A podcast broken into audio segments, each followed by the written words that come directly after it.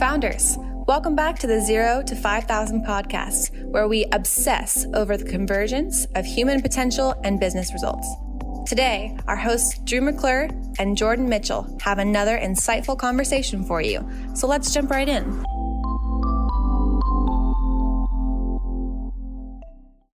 All right, Sean, thank you so much for being on the podcast today. I want to start with the question we always ask Where did AvantStay come from? How'd the idea come to you, and how did this thing get started? Yeah, well, I, I went, Drew, great to be here, first of all, and, and congrats on the podcast. I've, I've been listening, and it's it's pretty special.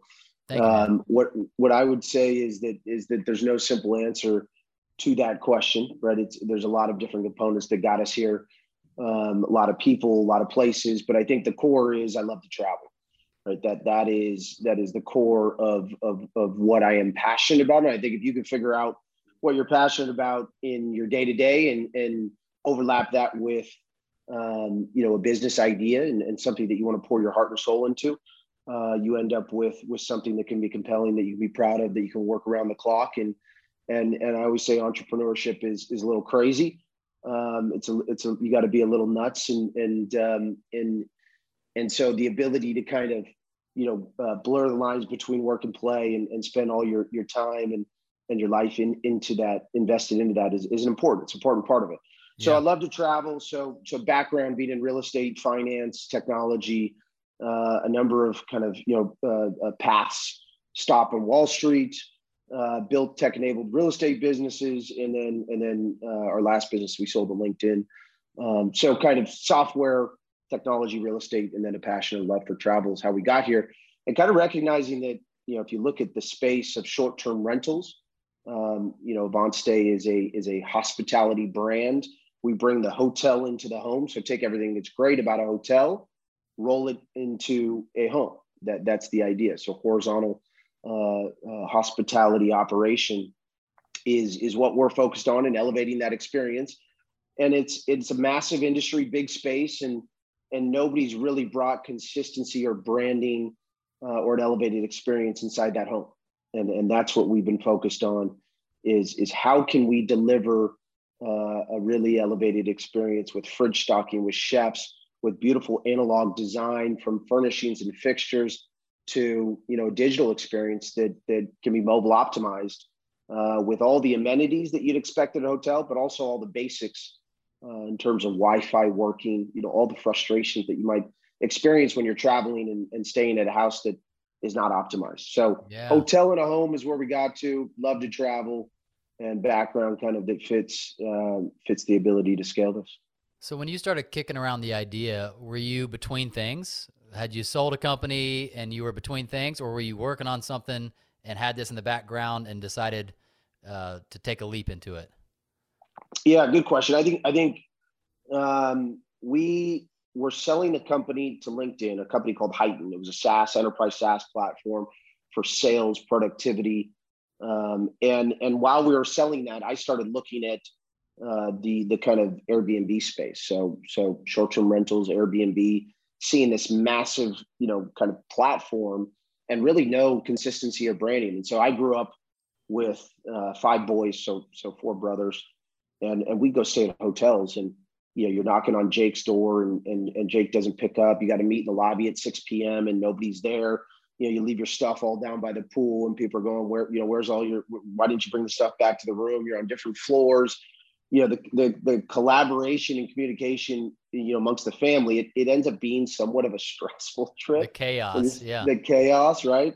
And so while I love hotels and, and, and hotels serve a, a, a, you know, a great purpose, it's a very different experience when you're traveling with families, friends, loved ones. You want something that's more private, unique, um, and controlled and, and so we started staying in vacation rentals. We loved them as a family.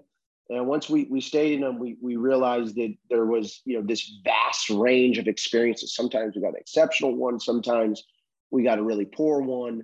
And so we wanted to bring some of the hotel branding consistency to, to the to the home market. So while we were selling the company, I started looking into the space and it's a huge, huge industry. You know, Airbnb, a lot of people don't know this.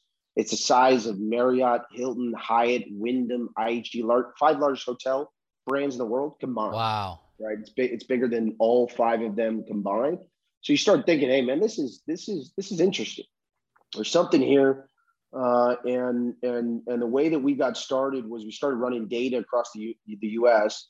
thinking about the arbitrage between short-term rental revenue uh, and and coming off of you know I lived in New York for for five years and you see people go to Europe and come back with more money in their bank account than when they left.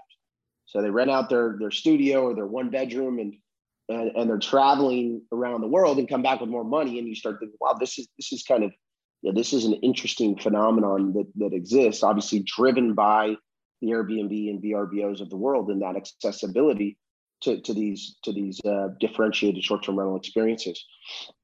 So I think it was it was at that time when when we started running that data and, and we actually landed in a place called uh, Indio, California, which I don't have you have you heard of Indio, California? No. no? Uh-uh.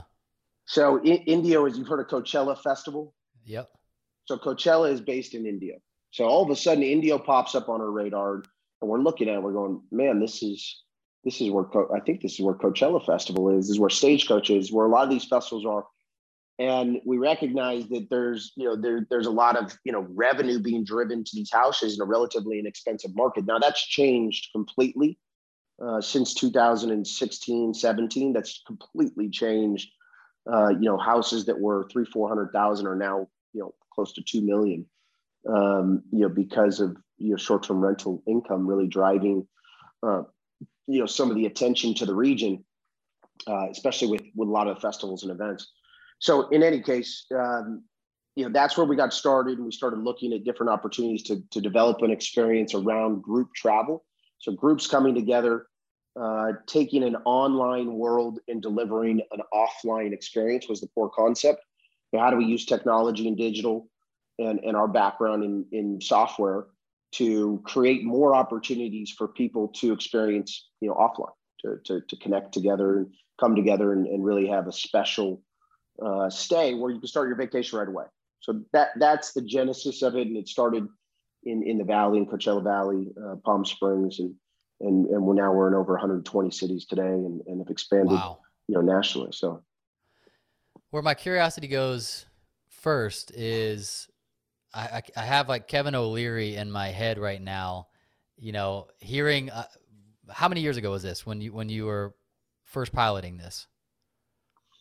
so we we started kind of playing with the we it, as I think a lot of entrepreneurs do. You, you start playing with the idea in 2016. We didn't raise our seed round until 2018, um, and I think a lot of it is kind of understanding what you want to do. Yeah. Uh, you know, kind of thinking through concepts, uh, some of the diligence, and and making sure that you know not only is it a good idea, but it's executable and scalable, and there's benefits. Right to delivering technology through that product and through that lens. Uh, but 2018 was when we raised the seed round. Okay, so that's where that's kind of where my head goes. Is I could see a Kevin O'Leary type person hearing your idea in 2017, 2018, and saying, "Man, Airbnb, what's going to keep them from squashing you like the bug or the cockroach that you are?" Right? You mentioned how huge they are, and you know we're starting, even though that we see a niche inside the market they're playing in they've got this head start with branding and all that kind of stuff. Um, did that scare you at all, or was that an obstacle to overcome at the beginning, or how how did you think about that? Yeah, I mean, I think people people ask ask that question, but but I think it's it's a little bit of, of a misunderstanding around the space. So, for example, if I were to ask you, Drew, what your favorite hotel brand is, what what would you say? I don't really have or a, a or a favorite Marriott. one that you like. Marriott, okay a lot of people say Four Seasons, Aman, you know, uh, uh yes. uh, Ritz, you know, Ritz and Four Seasons probably have the best, you know, top NPS. Still, but there's a lot I'm still of great cursed with the upper middle class mindset, man. My my mind goes to, to Marriott. Yeah, not going to Four no, Seasons. Marriott, and Marriott's amazing. Marriott's actually yeah. Conglomeration of thirty some plus brands, right? So Marriott, yeah. you know, you, you owns over thirty brands, and and some of those fit underneath it. And then if I were to ask you what your favorite short term rental brand would be, what would you say? Short term rental. Yeah, where you would where you would, you know, where you would stay in a home or, you know. It'd be Airbnb. Airbnb, right. Yeah. So the the the kind of mis misunderstanding or misnomer across the space is that you know a lot of people you go after they answer that question say well what about Expedia? Why is that your not your favorite you know hotel brand? And and the light bulb usually kind of goes off and people go oh i get it. Like expedia is not a hotel brand. They're a distribution platform that distributes the marriotts and four seasons and ritzes of the world. Airbnb is a distribution platform. It's a great brand. It's a tremendous brand that has built probably more brand equity than than any hospitality company or certainly up at the top in the in the world but they don't control the experience and they're not a brand that distributes product Mm. So Airbnb is a partner of AvantStay. They're our number one partner, in fact. In fact, we speak to Airbnb every single week. We collaborate with them on ideas, vision, wow. product. And, and, so really kind of it's it's you know a lot of people go well how do you you're like an airbnb no we distribute you can find you know all of our homes on airbnb just like you can find marriott's hotels on expedia and it, and it's important to kind of understand that that that difference that is that's amazing that is a great uh, clarification. I, I, you turn someone that initially in my mind was a competitor to now is actually uh, synergistic with you, right? Someone that's actually giving you business coming through their platform, right? Yeah, I mean, I think if you look at like Airbnb's S1 and their IPO, a lot, of, a lot of what they talk about, you know, Airbnb does not have a demand problem. They, it, in fact, they don't really have a lot of you know, problem, but there, it's really a supply issue, right? How do you get great supply on the platform?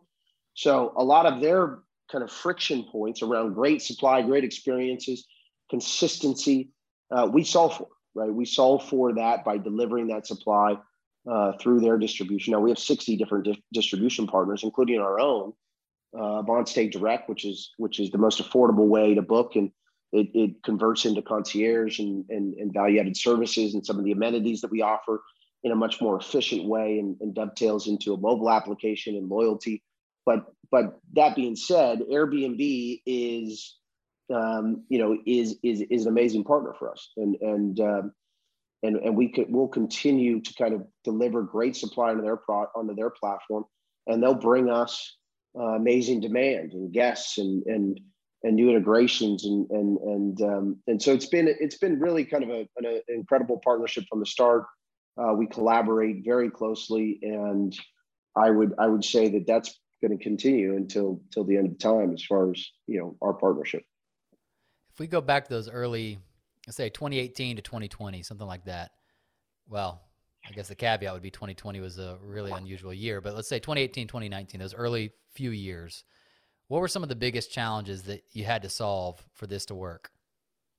Yeah i think i think you know there there's there's a lot of challenges. Um, you know ultimately there's there's a sequencing of challenges and a prioritization of, of what you need to accomplish i think first you know you have to have a you have to have a good idea and but ideas are cheaper and execution's expensive.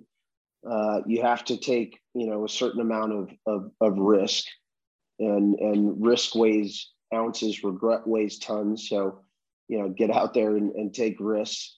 Um, then you need to to you know inspire people. I think probably uh, the biggest challenge early on is is how do you inspire great brilliant smart people that have a lot of options to come pursue something that you feel passionate about and that you hope that they'll feel passionate about as well fortunately in our space it's a little bit differently because hospitality is something that's easier especially hospitality tech is easier to get excited about bringing people together to have a great experience is something people can understand and appreciate and really value at the deepest levels.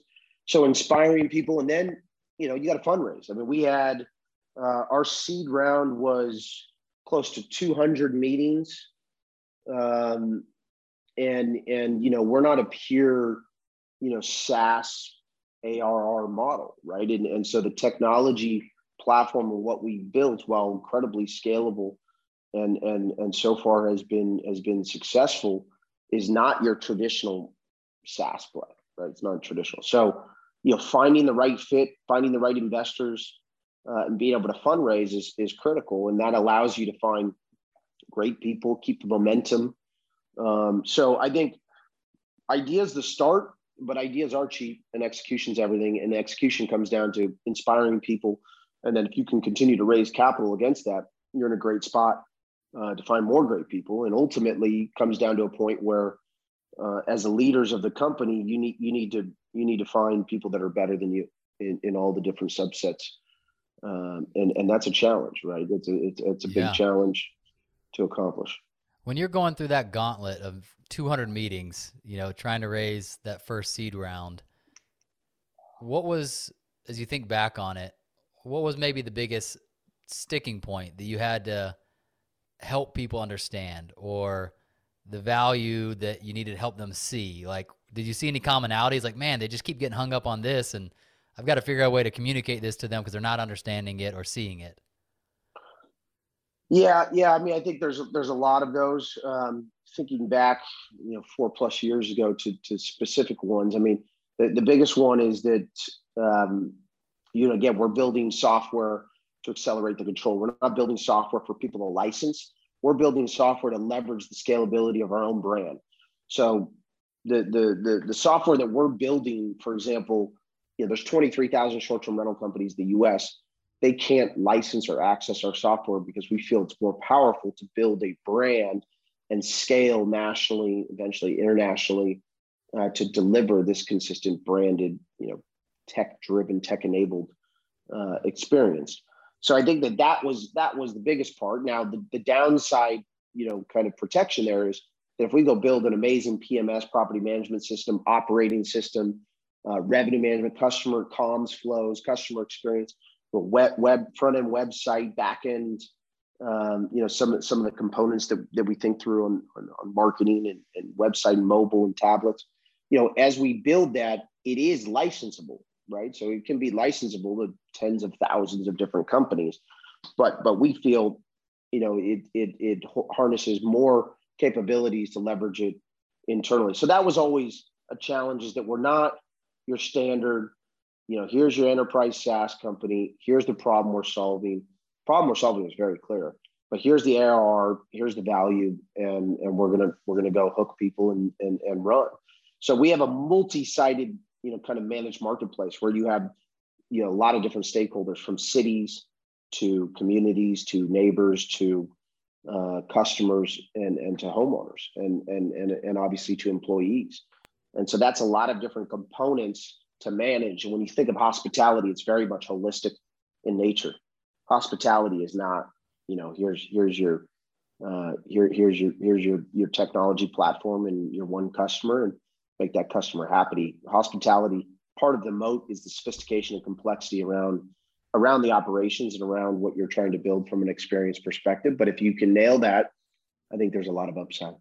Well, I'm so glad you brought that up because that's that's where I wanted to go next. Is there the only way I think that that to articulate it is so much complexity that the idea you have you have this grand vision, yet in the execution of it, you've just got so many facets to the things that got to be executed on for this vision to come to life with excellence. You've got to build the the software, you've got to get the fundraising, you've got to build the team, you've got to find the the people who are going to now trust you and want to list their home through you. You've then got to connect it to the customer who wants to rent from there all the components, right? How do you, how have you uh, done all of those things to the excellence that you have? I mean, that's just like you said. A lot of businesses have somewhat a little more nuts and bolts. Like that's the that's the, I got this one customer. I just got to create this solution, give it to that customer, and you all have this kind of holistic, moving pieces type thing. Uh, yet you've been able to do it with such excellence. How do you think you've done that? Yeah, I mean, I think I think real simply put, hard work works.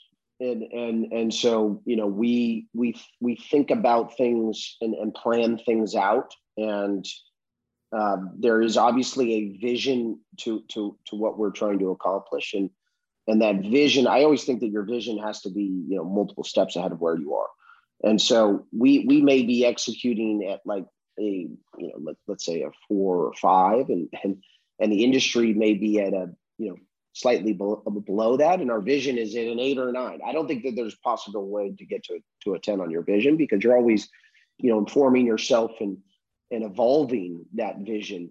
And that's the exciting part. That's why they always say you know roads weren't ba- built for destinations. They're built for journeys and and you know you got to enjoy the journey so i think a lot of it is for us is enjoy the journey hard work works and and um, you know so long as you're kind of you, you understand that you you know per, you, you don't need to be perfect every day, uh, mm. but you need to be working towards uh, you know you need to have everybody aligned and working towards kind of a, a common goal and, and sequencing and prioritizing that with with real planning and thought and care is, is important. Yeah. Um, you know, this is I you know we we were talking now. Obviously, the agile quotient, agile methodology is important when you're building companies, and people talk about it all the time. But you know, we have a roadmap that's baked out two plus years with things that need to get done. Now, there's going to be times when things pop up. You need to make adjustments.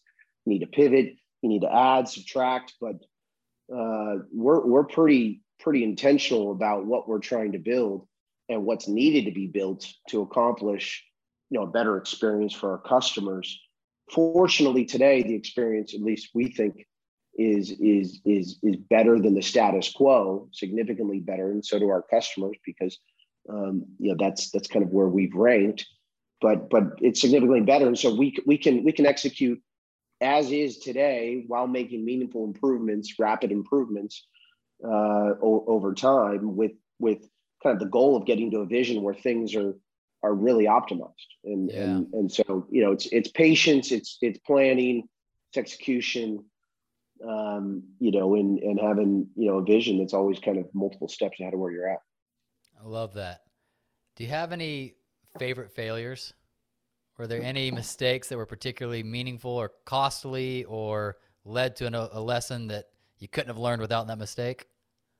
i mean so many mistakes right um you know i think failure is not is not final or or as, as some people say you know um you know i think it, it's not necessarily about being right. It's not about it's about being afraid to be wrong not be not being afraid to be wrong on, on some of these. And so you know if there's been mistakes it's usually uh it's usually something that's that that, that you know taught you like you said a, a great lesson uh, you know, obviously going through the pandemic, we made a big mistake to cut our team by 50%. And then two or three months later, we realized that uh, there, there was going to be an incredible amount of demand for our product. So that was a very trying time.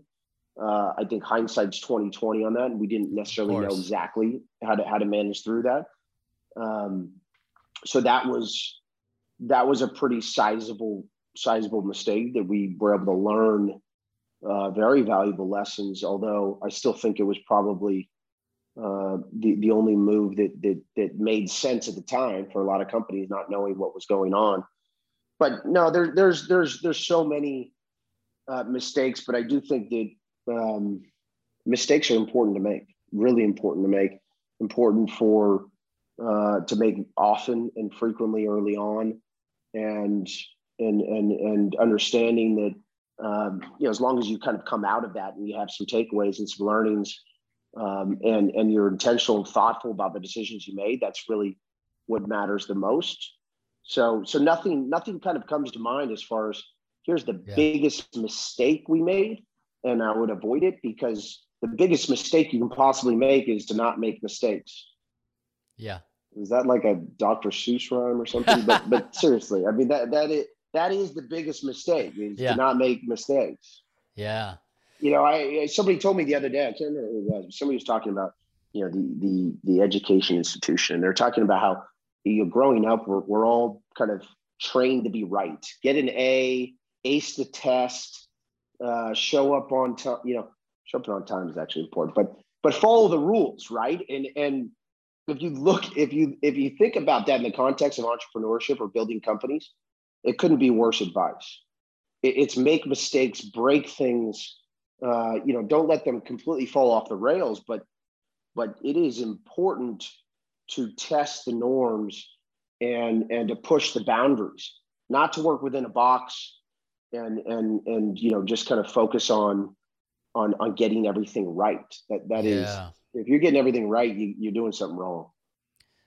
That's why I asked about the failure question. I'm more interested in in hearing how people like you even think about the question than the actual event that might come to mind because that to me is what you just said is so enlightening and affirming to my own journey of having to re almost rewire my association with what quote unquote failure that we see it as this pass fail binary thing this defining thing. Like I've got to avoid this because it's so defining if you make a mistake or it's painful. And and I was listening to um, Tom Bilyeu and Rich Roll have the same conversation, and he framed it in a way that I'd never heard before. It's very similar to yours, but he likened it to machine learning.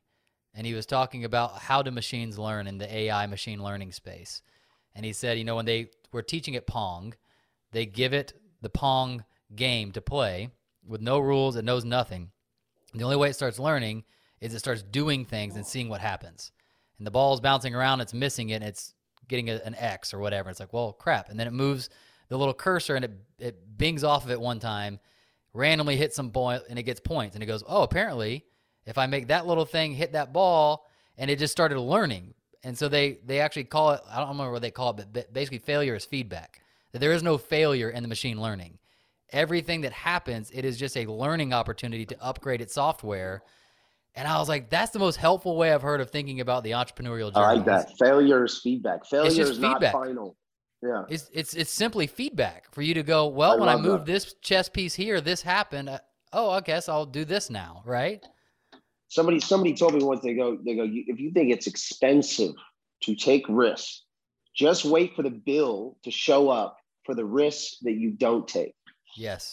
100 Because that's an expensive bill. If you're out there not taking risks, you know, there's going to be a bill for that too. And and so you know sometimes you can really you contextualize all of this and think about it from perspective of uh, not taking risk is is is significantly higher risk than taking. Yeah, man, I just think about all the times I lost a Monopoly as a kid. I was just so like I'd probably play against a player like you, and I was too conservative, and I'm like, oh, I don't know, I don't know, and my buddy Matt comes keep in, just buying, keep he buying, just kept buying keep stuff, buying. and all of a sudden I'm paying him rent the whole game. I'm like, God, you know, literally that's who I played golf So with this true. morning, and he's been he's been my kind of as I've been in the entrepreneurial space for the last four or five years. He's been the voice I check in on because I know my tendency is to go too slow and too conservative, and so I'll call him and just say, "How would you think about this?" And there's Mm. been moments he's like, "Man, that's a smart play," and there's been other moments he's like, "You've got to do that. Like, what are you talking about? You have to take that risk. You have to go." And it's it's a it's a gift. You know, it sounds like it's, it's more natural to you like it is to him. Um, so that's what I asked that question. I wanted to keep learning and keep reassociating my my kind of hardwiring towards risk and towards failure and things like that. Yeah, and I think I think you know I, I've asked that question in the past. I asked it to somebody I have a tremendous amount of respect for, uh, sits on my board, and and and and was the was the initial check seed check in in our in our seed round. And I go, you know, how do you know when this must have been a few years ago? How do you know how fast to go? Right. I think it's less about should you go fast or slow. You know, it, it, for me, it was what is the pace at which you know you should go to that makes sense. And he goes, look, the, the the ultimate rule here is once you have product market fit, you go as fast as you can, as fast Wow. as you possibly can. But you got to make sure you got product market fit. Now, that that is a that is a big you know factor. So you may be tweaking and testing and and finding. You start you start running before you have that that great fit. You, I think you're gonna have some problems. The other thing is once you have that product market fit and you start running as fast as possible, you, you don't want to make you don't want to allow you know the, the wheels to fall off, margin degradation. You know you, you want to keep things um, in line. So I think that there is really you know it helped me kind of run the math in my head about how fast to go. It's go as fast as you possibly can while keeping things within a certain level of, of, of acceptability. And and also, you know, the last thing you want to do is is is kind of put too much pressure, not just on the company, but the people you're working around, right? And Yeah. and um, you know, I remember uh, this must have been three or four years ago. This is totally irrelevant to technology, but uh, I remember asking the, the CEO of a, of a big events company, "Hey, why didn't you, throw this event uh, this year? It was so successful last year." He goes, "Because my team is worn out, Mm. and they just they just cannot." You know, it, it, it, it was at the expense of potentially losing great people, or the expense of, you know, kind of uh, you, you know jeopardizing future future events or or the quality of those events. Um, and I thought it was interesting because you know a lot of times it's not just about product market fit and running as fast as you can. You got to check in. You got to check in with the team. You got to check in, uh, and and and not to say that you want to slow down, but there there is you know you you do you want to run as fast as possible without completely derailing. And and I think that that's that's an important point. I mean, you got to think about like any high power or high speed thing in life requires gears for it to op- operate efficiently, right? And so anything we do blindly, like I just am always in this gear, whether it be slow or fast, at some point is going to break down. So there's got to be some variability, like you're talking about, that if we want to speed up, we can speed up. We have the capability to do that. If we need to gear down and not do this event this year and let our team recuperate, we can have some version of shifting gears. I would imagine over the long haul is going to get you the farthest, the fast, fastest, right? And then the other thing that you said that I think of, I'm going to say Tiger Woods just because it's the safest to put it on. But some golfer I was listening to, we talked about before the podcast, I'm, I've, I've gotten into golf the last few years, was asking someone asked him how how fast should I swing? You know, I'm not as good as you. Should I be, you know, not swinging very fast and all that kind of stuff? And his answer was, swing as fast as you can while staying in balance. Yeah. So that was his only check. Was like no, and I never liked it when when when people would say, "Hey, slow your swing down." It's like that. That's not the the answer as much as you know have better balance. Or, exactly. You know, or or you know take take it outside here so you can have better balance. You know, obviously there's there's a there's a limiting there's an inflection point there. There's a limiting factor, but I think that's a really good analogy. It's you know don't don't you don't necessarily want to take away your your competitive advantage if you have a if you have a, a fast swing speed figure out how to control exactly. that mechanism. And you I love Elon, that. Elon's probably one of the best, you know, examples of this. I mean, the guy will run through, you know, and, and look at him now from a supply chain perspective. He has the competitive advantage because he controls the full vertical integration of supply chain. And, and, so we think about things in a similar fashion from a vertical integration perspective. We, we think it's very important to control that experience. But um, but what he's done is, you know, he's pushed he's pushed so hard, but he's led that that push working harder probably than anyone. And more importantly, he's built infrastructure and redundancy to support his speed. He hasn't asked the same people, not necessarily at all times, to to hey, you know, work harder or faster. He's built redundancy uh, to support, you know, his his his requirements. So, no, I think that's a great analogy. The golf analogy I like a lot. Yeah, it, it helped me. It was like, man, the only thing I got to figure out is my balance. Like if I'm swinging so hard and my balance sucks, then I'm swinging too hard until I can fix my balance. But if I can fix my balance, I can keep going hard at the ball, you know?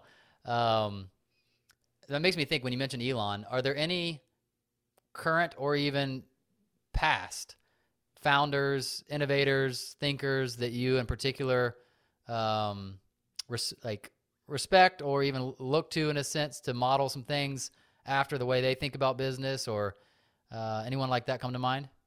Yeah, I mean, there, there's a there's a lot. Um, you know, there there's a number of, of, of tremendous founders and and would you know would encourage everyone to kind of you know whether it's podcasts or, or books or or you know there, there's just there's just so many and so it's it's hard to probably a bad question know, then too broad it, of a it, question it, it's hard to call, you know, specifically, but I, I do have a tremendous amount of respect for Elon. I think the way, you know, it, you know, some of the stuff that he's even done by combining multiple, uh, multiple entities, you know, and, multiple different, uh, you know, kind of companies, and and and and even though, you know, you, you look at Jack Dorsey and, and, him running Square and Twitter, and and and I don't know how many companies that that Elon's running four or five now, but there is kind of this this subconscious overlap uh, between these things and and good entrepreneurs uh, can continue to innovate and come up with great ideas and and and run with them. It's it's not necessarily i think a good entrepreneur is very different than uh, in in some cases than a good ceo yeah. And and so you know i think there there's just there, there's a lot of different there's a lot of different components that go into kind of uh, ideas to execution. And and um, and I just have a tremendous amount of respect for for all founders but but certainly Elon is is up there. How do you how do you think about staying sharp, you personally? Whether that's maintaining enough energy to keep doing what you're doing physically, emotionally, or staying inspired, creative, on your edge, any of those kinds of things. What do you how do you think about our approach making sure that you don't fall apart at the seams as you're as you're leading this thing? Yeah, I mean it's it's you know it, it is goes back to a little bit of holistic. We're we're in we're in the hospitality space, so you know I think you know I I, I love to work. I love to work around the clock, and um, you know so you have the physical and the mental. Uh, and then, you know, if you have an opportunity to to take time with friends and family and loved ones, you know, that that's the company we're building, right? So I think if we're going to talk about it, we got to be about it. And so we encourage people, especially at AvantStay, to you know to take these trips and spend time uh, offline. And and and spending time offline is really valuable, really really valuable. I mean, and we we all have an, a never ending amount of work in front of us in terms of what we want to accomplish, where we want to go, what we want to.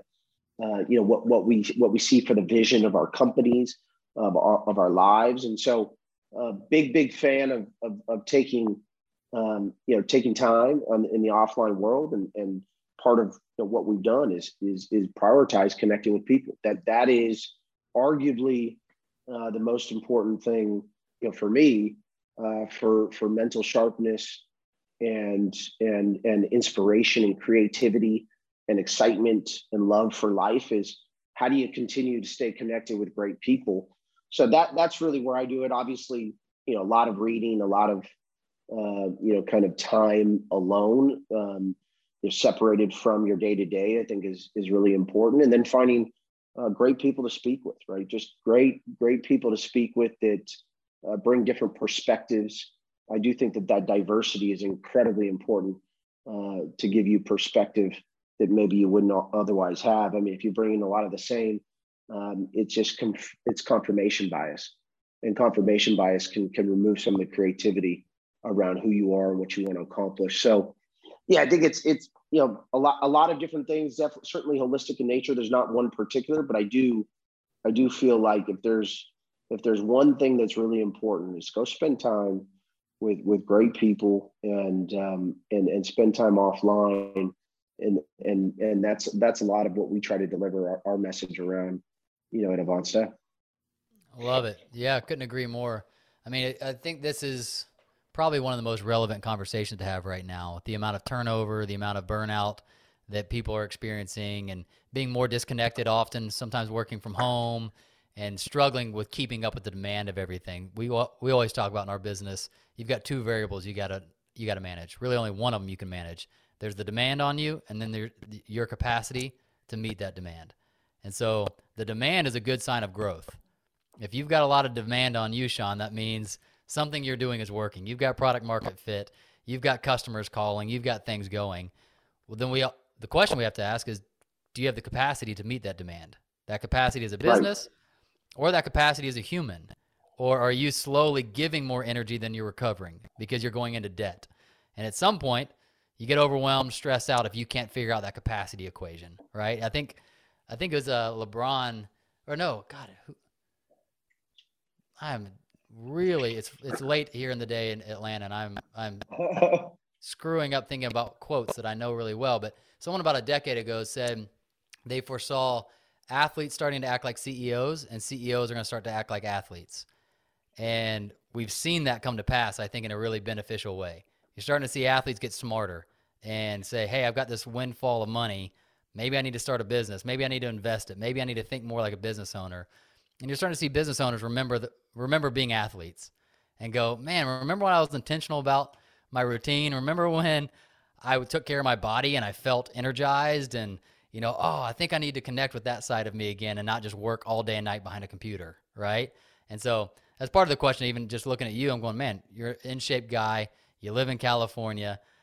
I would I'd be surprised if there wasn't some element of taking care of yourself, exercising, sleeping, hanging, going out with friends, and enjoying outside weather. Those kinds of things that play into effectiveness at work as well. I think that I think that that's right, but I also think that again it comes back to kind of the first you know comments we're making around how do you blur the, the lines between work and play. So you know I'll go boxing with with, with people that I work with, partners with business partners, um, you know golfing with with with business partners you know, golf's not my not my favorite, but but you know, whether it's working out or walking or or or um, you know, going on run like a lot of this stuff I like doing with other people. I mean, yeah. I enjoy it. Now now disconnecting is important, spending time, you know, for yourself. But but again, um, I think about it because I'm excited to go uh, do this with somebody and and and it's almost you know killing two birds with one stone in a lot of ways and it's not intentional from the perspective i'm trying to to to to tackle multiple things. It's just I enjoy it. That's the way I Yeah. enjoy setting it up.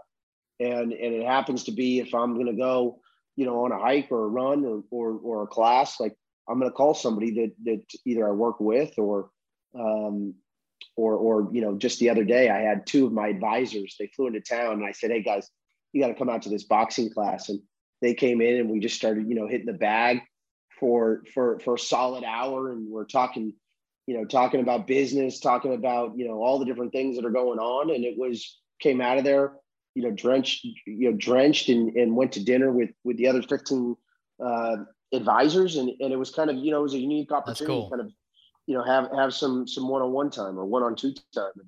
So i i do think that there's a way to do it where you don't have to like silo everything. Yeah. I, I like i like and, and not everybody's like this but i like blending it all. I like blending it all together. I like work feeling like play, play feeling like you know work, and and figuring out how you can kind of combine and and, and have worlds collide, so to speak, so that you don't work doesn't feel like work and play doesn't feel like you know Yeah. uh, you're, you're playing too much, and, and and that's harder to explain than it is, or harder to do than it is to explain. But but um, No, but I like it because it's I think it's updating a much needed update to the conversation around work work life balance. You know, I heard Bezos talking about this, uh, saying he much he much prefers to think of it more like work life integration. How do I integrate these two where they support Yeah. each other?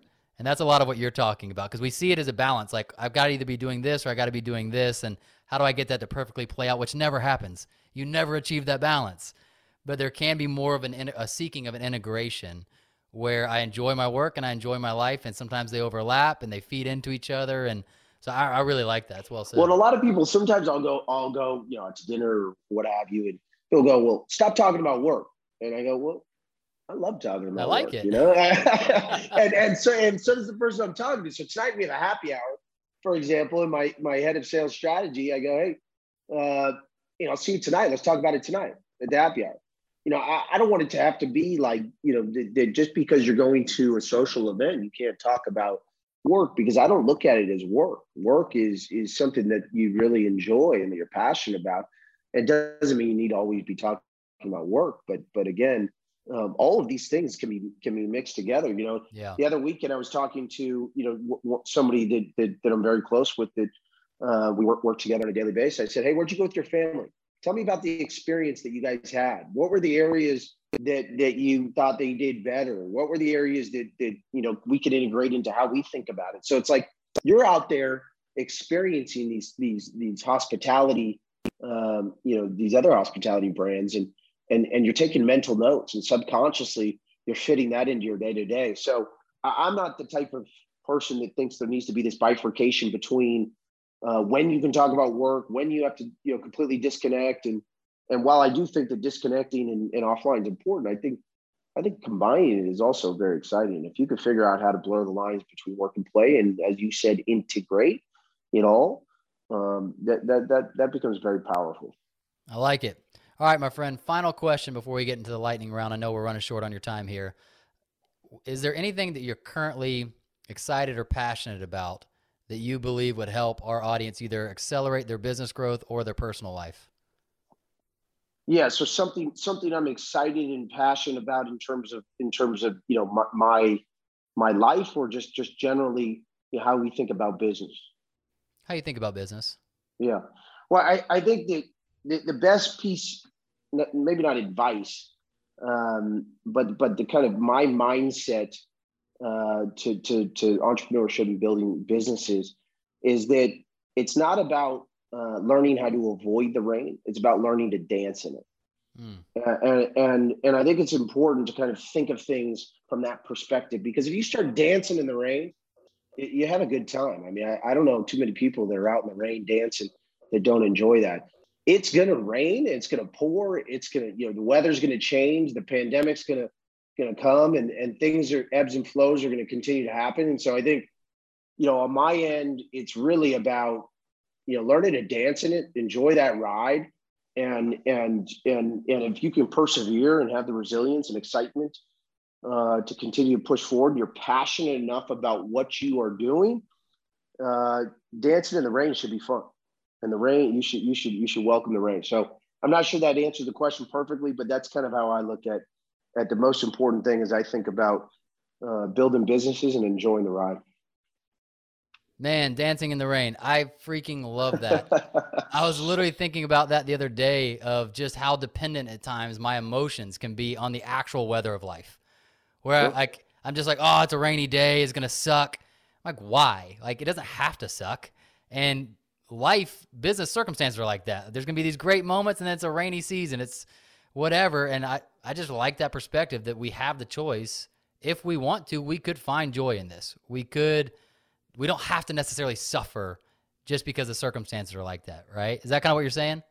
Yeah, it is. I mean, look, the, the only game that we that you're trying to kind of play or or win or or what have you is, is the game of life, right? You're not trying to you don't need to win in in in business and you're trying to win this game of life, right? And so life is going to bring a lot of curveballs, and if you dance in the rain, you're going to enjoy your family, your friends, your loved ones, your experiences, your travel, your business and and I don't think that just being great or enjoying one of those is is gonna is gonna make you happy. And the happier happier you are from it from a uh, from a from a game of life perspective, yeah, is going to allow you to be much more successful uh, in in business. I mean, it's all kind of intercorrelated, and as you said earlier, integrated. And integrating those together is is is is is amazing. It's a special thing if you can do it. And I think you are going to have to learn how to dance in the rain, no matter what and and why not? It's fun. Well done. I like it. All right, friend. I want to be respectful of your time, so we're gonna fly through these lightning round questions. We're shoot. gonna you shoot from the hip, and we'll move on. So, question number one: If you could ingrain just one message into your entire organization, what would it be? Inspire. I mean, inspire. That's it. Inspire people uh, to be great, to to have great energy, uh, and to show up and be be passionate and, and excited about what they're doing. But inspire is key. Cool. Number two, what's the single best advice you've gotten personally about growing your business, and also the worst advice?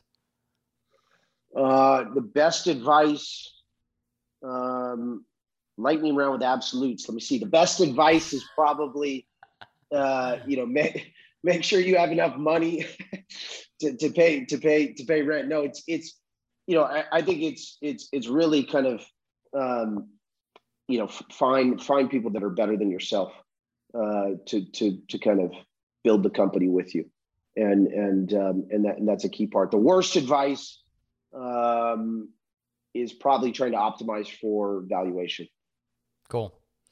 All right, number three. What currently causes you the most stress or worry as the leader of your organization? Um, stress or worry would be, um, I think, momentum. Uh, momentum is a big part of, of startups, right? Uh, when you think about if you have great momentum, um, it's less about whether it's it, the idea works or the execution, but timing is very important, uh, as we as we can see from a pandemic. And when you start to lose momentum, you start to lose potential people, you start to lose fundraising capital. It doesn't mean that the idea is not great. I've seen tremendously successful entrepreneurs with great ideas and amazing companies and incredible people. Once you start to lose momentum, uh, things things can can shift uh, rather quickly with with uh, with with startups. I think less so with big companies, right, that have massive balance sheets. So momentum is something you really got to kind of monitor and watch out for, yeah, and, and lock in on. I like that. All right, number four, what is the big, hairy, audacious goal for AvantStay? Well, we want to become a household, you know, brand, hospitality brand. We want to be able to uh, be the one-stop shop for if you want to have an amazing group travel experience, you want to connect with people at a deeper level and take, you know, online world and deliver it in an offline way. Uh, that that you come you come to us. So every time you think about skiing or going to the desert or to a festival or to a city um, or you know to, to the ocean to the beach you're thinking first, hey, I want to have the best group experience in the world. I want to connect with people that I really care about. AvantStay is the first, the first kind of uh, name that comes to mind. So that, that's that's our goal is is really become that household brand around connecting people and groups to have these incredible elevated experiences. Killer. All right, last question. What is a book that has impacted you that you would also or have recommended re- recommended to other people as well? Anti fragile. Mm. Nassim Taleb. Yes. Uh, you know, I, you know, Anti Fragile by Nassim Taleb. The reason, the reason why is because um, people talk a lot about resilience in in in startups, and, and while I tend to agree, uh, anti fragility is even more important. And and so for those that don't know what that means, uh, it's essentially like if you had a you know glass table and you threw it against the wall and it bounced back and it was plexiglass. It's stronger than when you when you had it. So creating businesses around uh, shocks to the system that come out stronger. So you know Amazon's a great example of that. Uh, probably Netflix is a great example of that. Um, you know, I think I think if you can if you can create a business where shocks to the system actually make you stronger, that's anti-fragility. Yeah. It, it's not about fighting through it, and that's resilience. It's really about um, you know the the shocks can can create a stronger infrastructure. So uh, would encourage everybody to read Anti-Fragile by Nassim Taleb. Heck yeah, yeah, that has been such a an incredible mental exercise for me, especially framing it against not just fragile versus anti-fragile, but also robust. Like we always assume the opposite of fragile would be robust, but robust breaks too, like the hospital system. It, yep. it breaks too with enough pressure. Anti-fragile is the only thing that gets stronger because of the pressure. And it's just a fun mental exercise to think about how to be anti-fragile. So I love that. Sean, this has been freaking awesome. Thank you for your time. Thank you for sharing your story and your wisdom with us. I've loved every second of it. Wonderful. Great to be here. And thank you, Drew. Incredible podcast you got. Uh, was great to share some time with you. So awesome. Uh, let's, let's rock and roll to all the entrepreneurs out there. Keep building. And if people want to book something through you guys, they want to find out more about you, uh, where do we send them? Yeah, I mean, follow us obviously on Instagram. You'll see a lot of cool stuff, um, TikTok, all that that good stuff. And go to avantstay.com. You can book anything. Uh, you can use uh, you know Sean 500 for for $500 off cool. a, uh, a, a stay. So um, I think there's a uh, discount code you can enter directly on the website, and so I'm not sure I'm approved to give that discount code, but I just I just did. So we're, we're good to go it. for for your for your followers. You got it. And and um, yeah, I mean, and experience it. Give us feedback. You know, I mean that that that's key because you know it'll click into you know how do you get your stock fridge, how do you get your chefs, how do you get your same day cleans. These things are all kind of really um, interesting to us in terms of how we want to set up an experience. But go to our website, go to the social, uh, follow us, and and uh, we're excited to connect with you all, and, and um, hopefully deliver some incredible experiences for you and your family and loved ones. Heck yeah! Thanks, Sean. Founders, thanks for listening. We hope you enjoyed it. Make sure you subscribe to the podcast and hop into our monthly founder email so we can ensure you stay on the edge of peak performance and massive business results.